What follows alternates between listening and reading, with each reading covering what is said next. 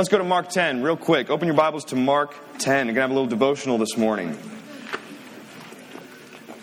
Mark 10, we're going to start in verse 46. But before we do that, let's pray. Father, we thank you so much for this morning, waking us up, Lord. We thank you for the kitchen team as well, making us breakfast. We pray that you would just bless them. And uh, Lord, the band, the nurses, everything that comes to my mind, counselors. Father, we thank you so much for what you're doing, and we pray that you would strengthen us today. And Lord, as we study your word now, we pray that you would help us learn something new. We pray for open hearts and open ears, open minds, Lord, for what you have for us. I pray that distractions would just go away. We wouldn't be thinking about anything outside of camp or back at home, Lord, that we would just focus right now on your word and what the Gospel of Mark has to tell us. And uh, we love you. We praise you. In Jesus' name, everyone said, Amen. Amen. Mark 10 46. Mark 10 46. I'm going to read it, and then I will uh, kind of give the context, the background, and then talk about what it means for us today. Mark 10 46. It says this Then they came to Jericho. They is Jesus and his disciples. They're walking, they came to Jericho. As Jesus and his disciples, together with a large crowd, were leaving the city, a blind man, Bartimaeus, that is, the son of Timaeus, was sitting by the roadside begging. When he heard that it was Jesus of Nazareth, he began to shout, Jesus, son of David, have mercy on me. Many rebuked him and told him to be quiet. But he shouted all the more, Son of David, have mercy on me. Jesus stopped and said, Call him. So they called to the blind man, Cheer up, on your feet, he's calling you. Throwing his cloak aside, he jumped to his feet and came to Jesus. What do you want me to do for you? Jesus asked him. The blind man said, Rabbi, I want to see. Go, said Jesus, your faith has healed you. Immediately he received his sight and followed Jesus along the road. This is an interesting chapter, interesting passage of scripture here in Mark 10 46. Just uh, kind of just a couple verses that Mark puts in here of an experience that Jesus is leaving Jericho. He's coming into Jericho and then he's leaving Jericho. He meets this guy named Bartimaeus. He's blind. He's blind. And it's interesting that we just read yesterday about Joshua and Jericho. Joshua was met by the Lord with the sword, and he's the commander of the army of the Lord. He tells Joshua, Hey, you need to pursue me first before you pursue this Jericho. This is the same Jericho. This is about 1,500 years later to now Jesus' time, the same Jericho, and Jesus is entering it, and then he's leaving, and he comes to, uh, with his disciples together with the crowd. They're leaving the city, and he comes to this blind man named Bartimaeus. Named Bartimaeus. And it says in parentheses there, that is the son of Timaeus. So that helps us a little bit. Bartimaeus is just meaning in, in, in Hebrew or Greek, the son of Timaeus. Now, the word Timaeus, though, really means son of the unclean one. So that's a jolly old name that he has. He's the son of an unclean one. That's, that's terrible. And then he's blind on top of that. This guy just has a terrible life. So his name's Bartimaeus. We see that. And he was sitting on the roadside begging. He's begging. Now, you would see this common in Jerusalem and, and around Israel of just blind people in Scripture that are just sitting by the roadside begging you know, people, just the, the public crowd wouldn't really care about them. They threw a little shekels to them, but they kind of be on their way. You still see that in Israel today. I've been to Israel a couple times, and you'll still see blind people just kind of begging for, for money. It's, nothing's really changed. It's just like you're in Jesus' time. And so the crowds are walking away, the disciples are walking away, and it's really not the disciples that are kind of like, hey, Jesus, you should go minister to this guy. This guy needs you. No, everyone's kind of making their way, and they're just like, okay, let's, let's keep going. So they find this Bartimaeus by the side, and it says, it says uh, in verse 47, when he heard that it was Jesus of Nazareth. So Bartimaeus is sitting there. He can't see, he's blind, but he can hear pretty well. His senses for his hearing is, is pretty strong. And he hears people maybe saying, Jesus, Jesus of Nazareth. There he goes, there he goes. Let's follow him, let's follow him. Jesus was already getting famous. He's spreading the gospel, he's healing people, he's doing miracles. So people are liking this Jesus, they're putting their faith in him, and he's, he's getting a large crowd and uh, um, large crowd, and he's moving along, and so he hears the name Jesus, and he starts shouting. That's the only thing he can do. He can't see. He doesn't know where he's going. He doesn't, know where Jesus is. He starts shouting, "Jesus, Son of David, have mercy on me."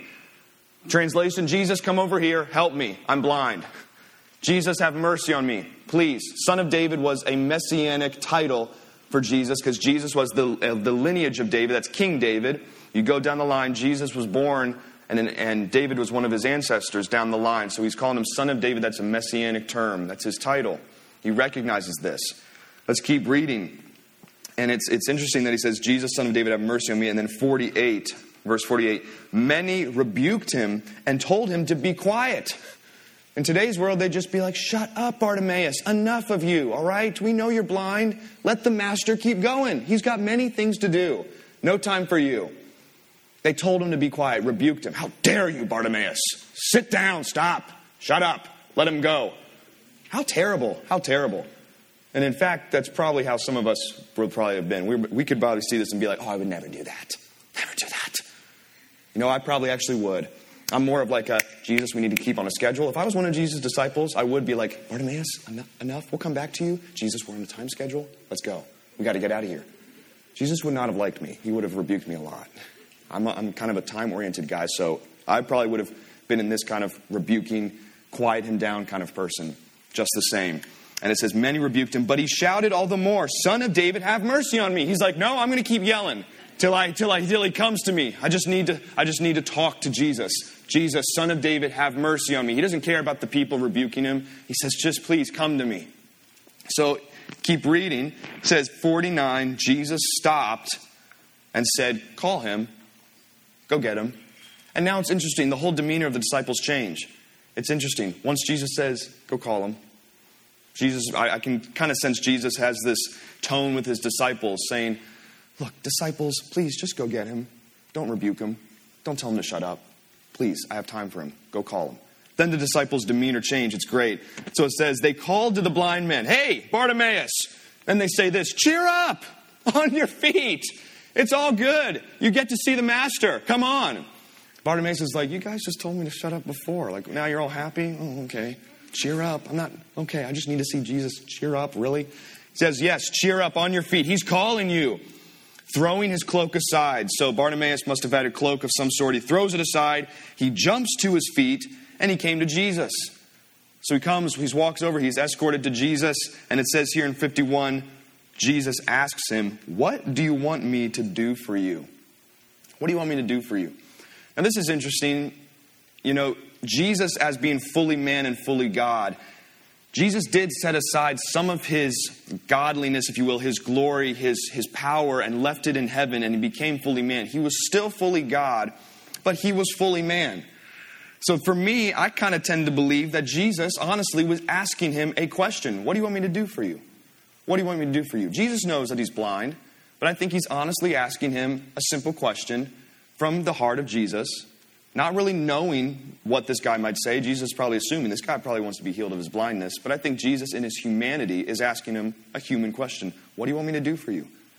I don't think there was an attitude. I don't think there was a tone like, What do you want me to do for you, Bartimaeus? Hurry up. Got things to do. No, Jesus was never like that. Never had an attitude, was never snappy. He only rebuked the Pharisees, who were the religious leaders, because they were the hypocrites.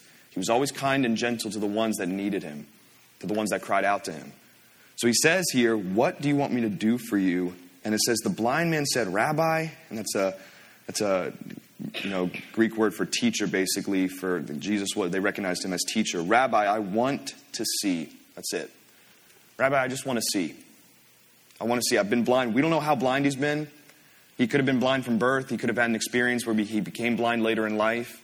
But it just says he's blind, and he asks a one simple question I just want to see. Oh, sorry, one simple statement I want to see. 52 Verse 52, Jesus just says, Go, your faith has healed you. He didn't do any magic trick. trick. He didn't wave his hand. He didn't say, like, hey, are you really blind? Let's see. He didn't put in any spit and mud like he did for one guy. All he said was, Go, your faith has healed you. Just the words that Jesus says. And it says, immediately he received his sight and then he started following Jesus along the road. Doesn't give any description. Is he starting to jump? Is he skipping around? Is he just going crazy? Doesn't give us that detail. You would think he would. And then he starts following Jesus. He starts following him. So again, Jesus just says the word. He says, Go, your faith has healed you. And I like what he says there. Your faith has healed you. That's interesting. But wait, I thought Jesus healed him. Yes, Jesus healed him by his words, but he's quoting and saying, Bartimaeus, your faith has now healed you. Bartimaeus, right there, has this conversion moment, if you will, and I believe that we will see Bartimaeus in heaven. His faith has healed him now, and now he continues to follow Jesus. And that's the end. We don't hear about him anymore. But I believe Mark has this in his gospel for a reason to get to know this guy, to know that we have the hope of seeing him in heaven, to see this cool experience of a blind man getting his sight restored, and Jesus says a few words, and then they're on their way. But I think that's more than that. why Mark has this in this in this his gospel, and that's one question right here in verse 51 that Jesus asks him, that Jesus also asks you and I. One simple question, and here it is. The question is, What do you want me to do for you? Jesus asks you and I that question personally, and you can write that down. Jesus is asking me, What do you want me to do for you? And again, that's a question Jesus asks. He doesn't force anything on you, He gives you choice. What do you want me to do for you? Jesus is open, open and willing and has his arms ready to receive us for whatever we want of him. For Bartimaeus, it was to see, physical sight. It was to see. For some of us, maybe it's spiritual sight. We need to see. So ask yourself, what is Jesus asking me? What does Jesus want to do for me? Ask yourself that. What is Jesus wanting to do for me? Jesus is going to keep asking you that question, and he's going to keep pursuing you, whether you like it or not. You and I can kind of drift and kind of turn the other way and start walking the other way, but Jesus will keep pursuing us until sometimes we hit rock bottom and we turn back around and come following after Jesus. Bartimaeus, at this point in his life, he just wants to see. He just wants to see. And I love it here because at that conversion moment, Jesus is willing and opening in his arms, saying, Come, call him over. Your faith has now healed you, Bartimaeus. Follow me. And I love here what it says. You can write this down. Bartimaeus no longer was the son of the unclean one. That's what his name means son of the unclean one. He was no longer that. He was now the son of the saving one. Jesus changed his identity. Now, I mean, he kept his name Bartimaeus, but now he's no longer known as this unclean, dirty dude who's blind and just sits on the road at Jericho crying all the time, whining, Oh, come help me, begging, I'm begging. He hears Jesus. He says, Jesus, son of David, have mercy on me. I just want to see. Jesus changes his identity. You're no longer the son of the unclean one. I want you to come follow me. You're now the son of the Savior, the saving one. So, what is Jesus calling after you? Is he calling you? Is he calling you? Do you, do you feel something in your heart, maybe here at this camp, where God is giving you this desire or this longing to seek his face? He wants to do something for you. He wants to do something for every single person, but he gives us that choice. He's not going to force anything on us. He says, What do you want me to do for you? You just ask. What do you want me to do for you? Maybe some of you should be asking, I just want to see spiritually. I want, I want to see. I want to see a different perspective. That's our theme. I want to see a different view, vantage point that God has for me. Instead of me just seeing the straight and narrow temporal, everything is right here in front of me, that's where I'm focusing on. God wants to give you different vantage points, almost like 3D, if you will, to a whole new level. Spiritually seen. Maybe you need to be spiritually healed. You know, you've been struggling with something and, and it's not going away. You need to let it go, but it's, it's been very hard to kind of drop it and to give it to the Lord. But maybe it's something you just need to be spiritually healed and restored in your soul. And only Jesus is going to do that. And Jesus is going to tug at your heart saying, What do you want me to do for you? What do you want me to do for you? Just ask. And, and James says, You ask, you have not because you ask not. We, we, we always get this thing where, you know, Jesus gets so many requests. I, I just can't get, ask him for anything. Jesus wants you to ask him for everything. You know, his, his voicemail box never goes out. All right? He never has to delete any messages so that you can get new voicemail or whatever. I hate when my iPhone does that. You know, voicemail is 100% full. And then people call me, hey, Tyler, your voicemail box was full. Couldn't leave a voicemail. That's not for Jesus. You can leave any voicemail request you wish, and he's going to answer it in his timing. So ask yourself is Jesus wanting to do something for me, and what is it? Find it out. Find out. And I want to leave with this verse 2 Peter 3 9. 2 Peter 3 9. I'm going to read it. You guys can just write it down. Read it when you get back to talk time or some, time, some other time when you go home. But 2 Peter 3 9. This is just the perspective of Jesus ready and waiting for us to come to him ready and waiting for us to come to him. What do you want me to do for you? Jesus asks of us. But 2 Peter 3 9, I love this verse. And it says this The Lord is not slow in keeping his promise, as some understand slowness, he is patient with you, not wanting anyone to perish, but everyone to come to repentance. See, God, Jesus, was patient with Bartimaeus. He's patient with them. What do you want me to do for you? He didn't, he didn't, he could have just, you go, he could have just said, like Bartimaeus, okay, I know you want to see, there you go, you see. No, no, he gets down to the personal depths of him and says, What do you just want me to do for you? What do you want? What do you want? Ask. Ask anything. I just want to see. So Jesus is ready and waiting for all of us to come to him, and he's asking all of us, What is it? What is it you want to do for me? What is it that you want me to do for you? And ask him. Ask him.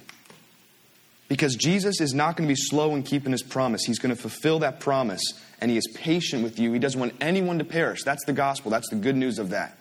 And that's John 3:16, for God so loved the world that he gave his one and only son that whosoever believes in him should not perish but have everlasting life.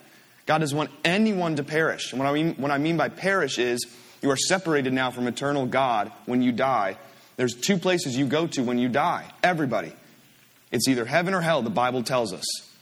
If you have a personal relationship with Jesus, your destination now is in heaven, the hope of heaven. If you do not have a personal relationship with Jesus, Jesus describes a place called hell. It's eternal separation from a holy God. But Jesus' heart in the, in the Bible everywhere is that I want no one to perish. I want everyone to come to repentance. But he's asking us the question first, what do you want me to do for you? That's the relationship that Jesus has with us. That's a personal relationship. That's not robotic. That's okay. I'll, I'll, your wish is my command. I'll do whatever you want. No, he's asking us, hey, I'm going to ask the question what do you want me to do for you? What's going on in your life? Where are you with me? What I mean by that is, where are you with the Lord? Where's your personal relationship with the Lord? He's probably been tugging on your heart a long time, but you've kind of just kept the door shut. Revelation describes Jesus as knocking on the door of our heart. And when we open it, he wants to come in, have fellowship with us, eat with us, have a relationship with us. That's in Revelation. Jesus says, I am knocking on the door of your heart. Anyone that opens the door and receives me, I will fellowship him. I will have supper with him. I will have a relationship with him. But see, it's all that it's just it's a choice. You get to choose to open that door or not. You can keep it closed if you want. But the blessings cannot come from Jesus. Jesus wants a personal relationship with you because he wants to save you. He wants none to perish. He's knocking on the door. He was knocking on the door of Bartimaeus' heart.